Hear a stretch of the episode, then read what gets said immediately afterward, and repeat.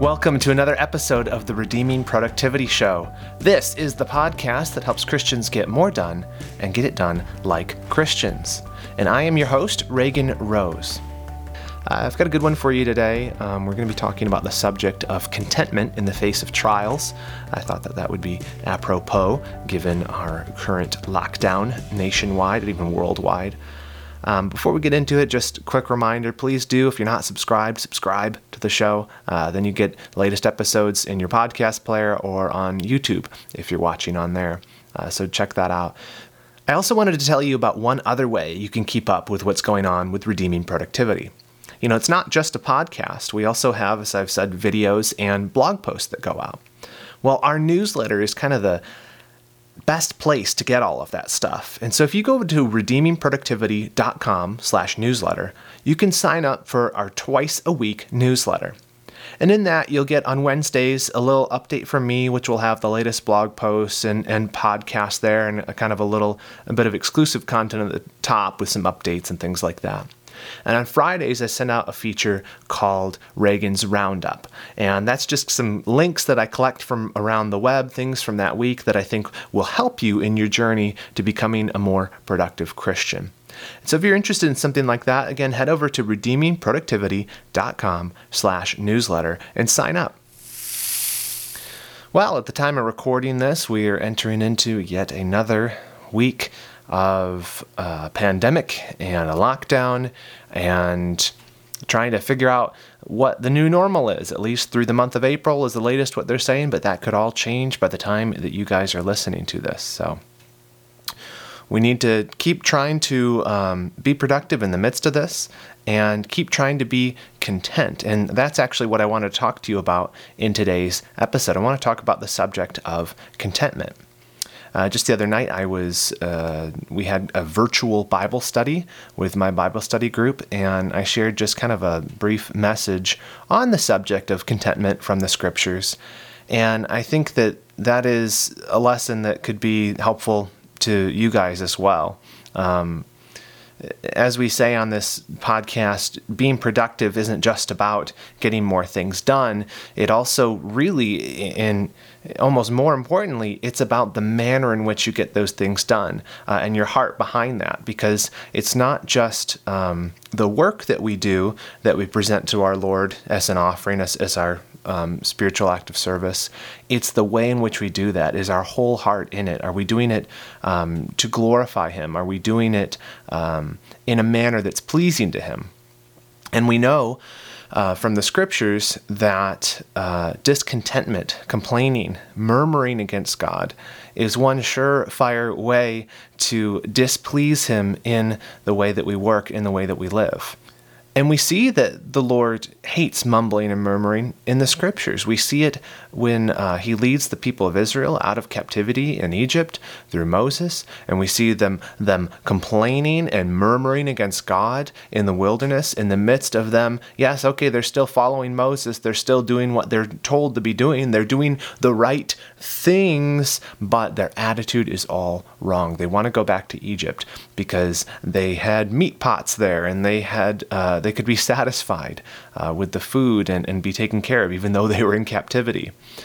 And so, against that murmuring and that mumbling and that complaining, the Lord struck them with 40 years of wandering in the wilderness. And that alone should be enough to tell us oh, yeah, the Lord takes complaining very, very seriously.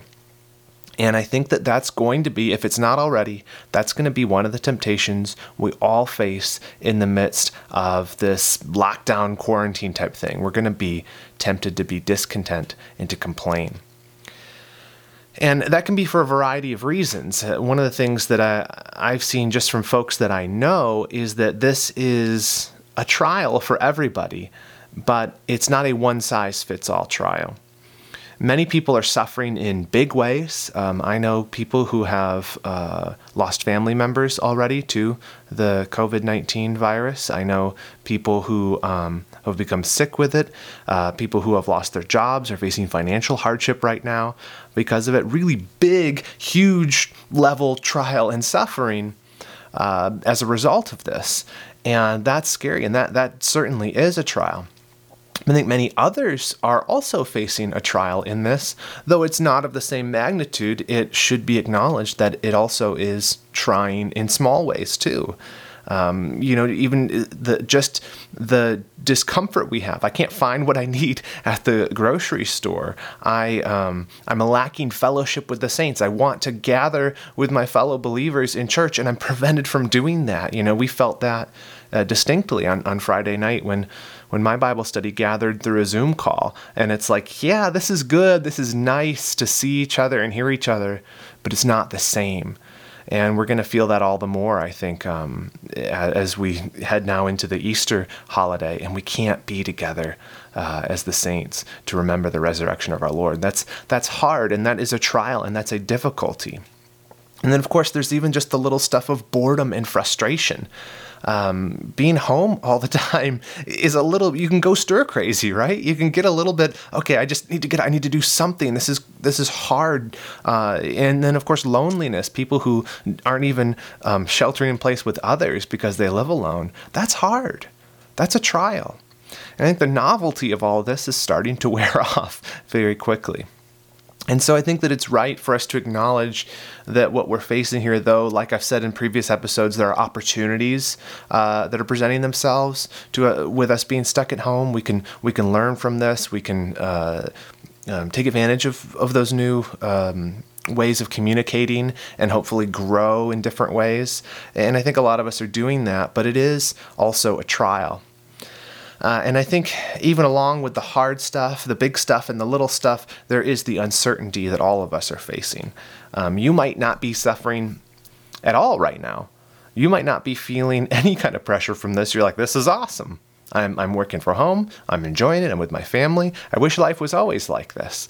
Um, and, and, that, and that's okay. You don't need to feel guilty about that. And in a lot of ways, I'm enjoying the time with my family, being able to work from home.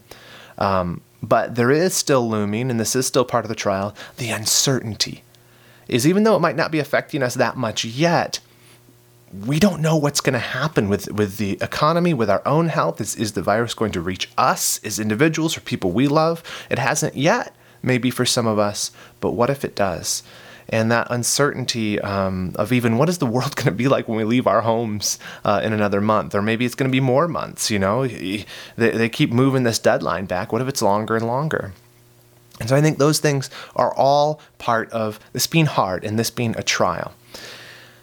And no matter what, in any trial, big or small, or just uncertain, we're going to be faced with the temptation to grow discontented, to complain, to mutter to murmur against God. And you say, well, I'm not murmuring against God. I'm not complaining against Him specifically. I just don't like the situation. Friend, who is the one who controls all the situations?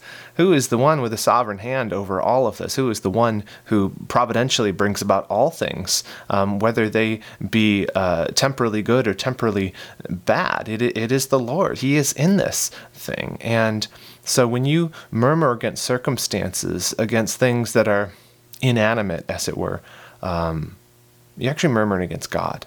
And that is a dangerous thing to do. It's a sin. It's a sin and it's serious. And it most certainly, like all sin, is tremendously unproductive for the Christian seeking to glorify God with their lives. So, how do we fight this temptation to sin against God by complaining, by being discontent? Uh, or to put it positively, how will we honor Christ in this crisis? How will we be contented? Well, I pulled together from all over the scriptures just three reasons to be content in crisis. This is just three reasons for us to be content in the midst of crisis. And the first one is to remember that the good times were never yours by right. Yeah, the good times were never yours by right. You know, of course, that complaining happens uh, when when reality doesn't meet expectations, right? I, I, expect life to be a certain way, and then reality comes along and says, "Au contraire, life is not that way that you expected." And all tragedies, in my thinking, are French. No offense, French. Um, and so those two things they clash, and you say, "Well, I expected it to be this way, and it's not, and that stinks, and so I'm mad, and I'm gonna throw a tantrum, or maybe even stick out my bottom lip." And that's that's normal, that's natural that we would feel disappointment in that, right? Well, I think what's for Christians, the, the problem with this is when circumstances sour and Christians start complaining, it's actually a, a, tacit admission from us that we thought that the good things that we had that they were ours by right, that we deserved them. So, for, for example, in this situation, um, well, I liked the freedom of being able to go to the grocery store whenever I wanted, or, or going, you know, on a Disney vacation plan. I actually did have a Disney vacation plan, and that got canceled, and that stinks. And I really wanted that because I should be allowed to do that because that, that that's just part of being American. I don't know about the French. I don't know. Is there a Disney thing in Paris? I don't know. I don't know. I'm sorry, French. This is maybe some of the French people that listen to this, if there are, um, can inform me more about what the French like to do in their free time. So you can't go to Disney. You can't go to Epcot Center and eat a croissant, um, and that's frustrating, and, and and that is sad. But when you complain about it, what you're saying, what you're saying is, is I don't like this this circumstance. I don't like this providence because I deserved that. I I should have been allowed to enjoy that freedom to go to Disney, right? I should be allowed to go to my job. And in more severe circumstances, I deserved to have good health, right? I deserved to keep that job. But that is just not the case. And we grow, um, we start taking those things for granted when we have those blessings from God over a long period of time, like a steady income, all those kind of things. You start taking it for granted and not seeing it as a gracious, unmerited favor from the King of Kings that's been given to you, not because you deserve it, but from His grace towards you. And I think we need to be able to say, in the face of loss of those things, uh, of money, of health, of, of family members, even, or, or even just um, the contentment that we've been experiencing, we need to be able to say with Job uh, in Job 121, he said, Naked I came from my mother's womb, and naked I shall return there. The Lord gave, and the Lord has taken away. Blessed be the name of the Lord. It's just that admission that those things weren't mine by right. I don't deserve the comforts that I'm having to give away, either temporarily or even completely, because of this circumstance. I don't deserve them. The Lord gave, and the Lord's taken away. My response has to be with Job Blessed be the name of the Lord. He's good. He's good. So, no matter how you might be suffering in this trial, remember that whatever it is that you've lost security, money, health, whatever it was never yours by right, and therefore we must not complain against God when He does take those things away. So that's the first reason to be content in crisis. Now let me give the second reason. The second reason to be content in crisis is that the Lord uses trials for our benefit. The Lord uses trials for our benefit. Uh, the temptation, of course, when a trial comes, is to focus on what we've lost. Well, and that's what we just talked about in the previous point. Oh, it's gone now. That thing I had, now it's gone. But faith in Christ compels us to focus on what we might gain, not in spite of the trial, but by means of the trial. And here's what here's what I mean.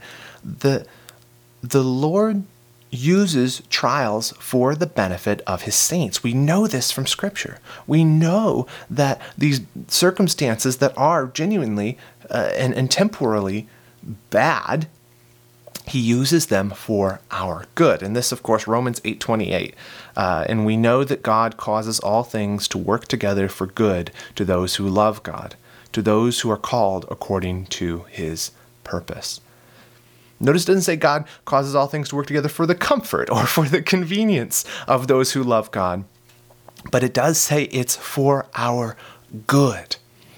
And we know. And You say, well, how can that be for my good? I just lost my job. Well, we know that the highest good that could ever happen to us is that we would be changed more into the image of Jesus Christ. And that is, as believers in Christ Jesus, what we long for. That's what we want. We want to grow in sanctification. We want to we want to become more like Christ. Um, and if the Lord would use this trial to grow me more into the image of Christ, then what should my response be? Should it be to complain about the trial? No. Listen to James. James 1, 2 through 4. What should the response of a believer be in the face of discomfort or, or pain or trial? Consider it all joy, my brethren, when you encounter various trials knowing that the testing of your faith produces endurance, and let endurance have its perfect result, that you may be perfect and complete, lacking nothing. And so I say to you again no matter how you might be suffering in this trial, remember that the right response is never going to be to complain or to, or to whine or to murmur about it. But actually, the right response in, in, in face of a trial, knowing that God is sovereign and that He's good, is to rejoice and say, Lord, It doesn't mean being naive about the, the circumstances and saying, these circumstances are good. No, the circumstances are bad. It's what the Lord will do through them.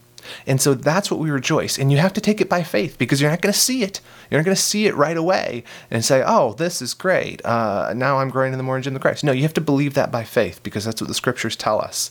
Um, and, and, to, and to rejoice and say to the Lord, thank you Please grow me more into the image of Christ through this trial and help me not to have a complaining attitude, but to rejoice knowing that you will bring good from this. That's the attitude we need to have. And so we've seen those first two reasons uh, that we need to be content in crisis was that the good times were never ours by right. And the second one is that the Lord uses trials for our benefit. Now, the third reason that we should not complain in crisis, but should rather be content in crisis, is that the Lord supplies the strength to endure trials of every size. The Lord supplies the strength to endure trials of every size.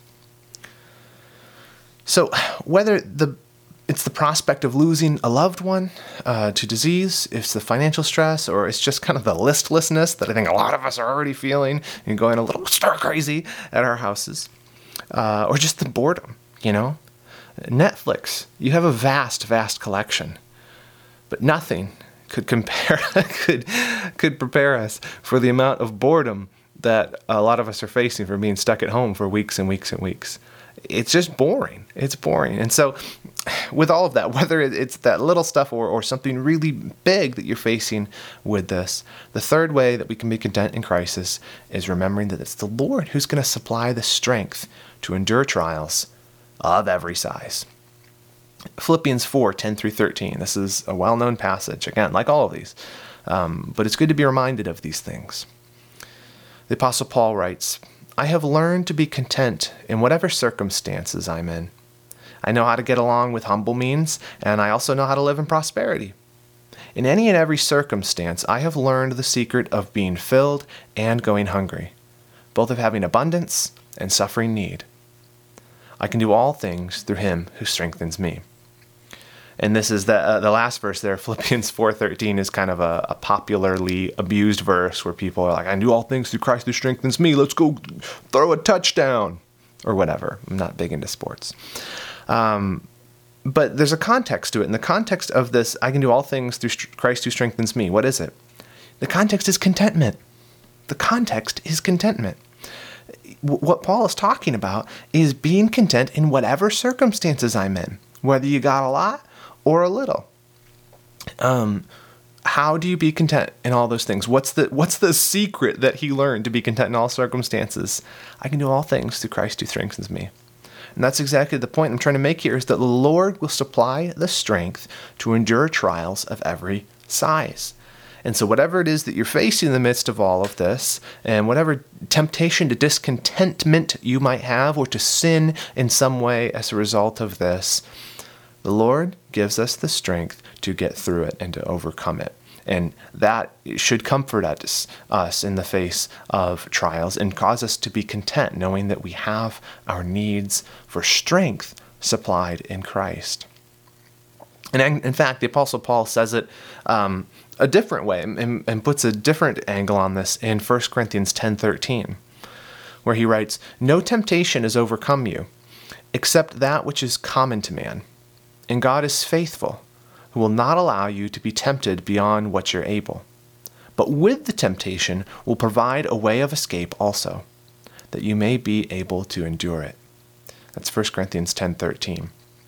He's saying, look, you want to talk? Uh, I like I like the beginning of that verse. Is no temptation to seize you except that was which is common to man. And he's saying you don't have unique trials. You know, you you are not the only person uh, suffering, and that is no truer than the temptations that we are facing right now in the midst of this. I, I think the world over are facing the temptation to complain and to be discontent in the midst of this, and so that's common. But God is faithful, Paul says. He's not going to allow you to be tempted beyond what you're able. But with that temptation, a nod to the sovereignty of God, even in the uh, in the trial that's been brought. But with the temptation, He will provide the way of escape also, that you may be able to endure it. And so, just to, to make a long story short, there is no excuse to complain or mutter against God in this trial. None. Zero. Zip. Nada. Zilch. What's zero in French? I don't know. Let me look it up real quick.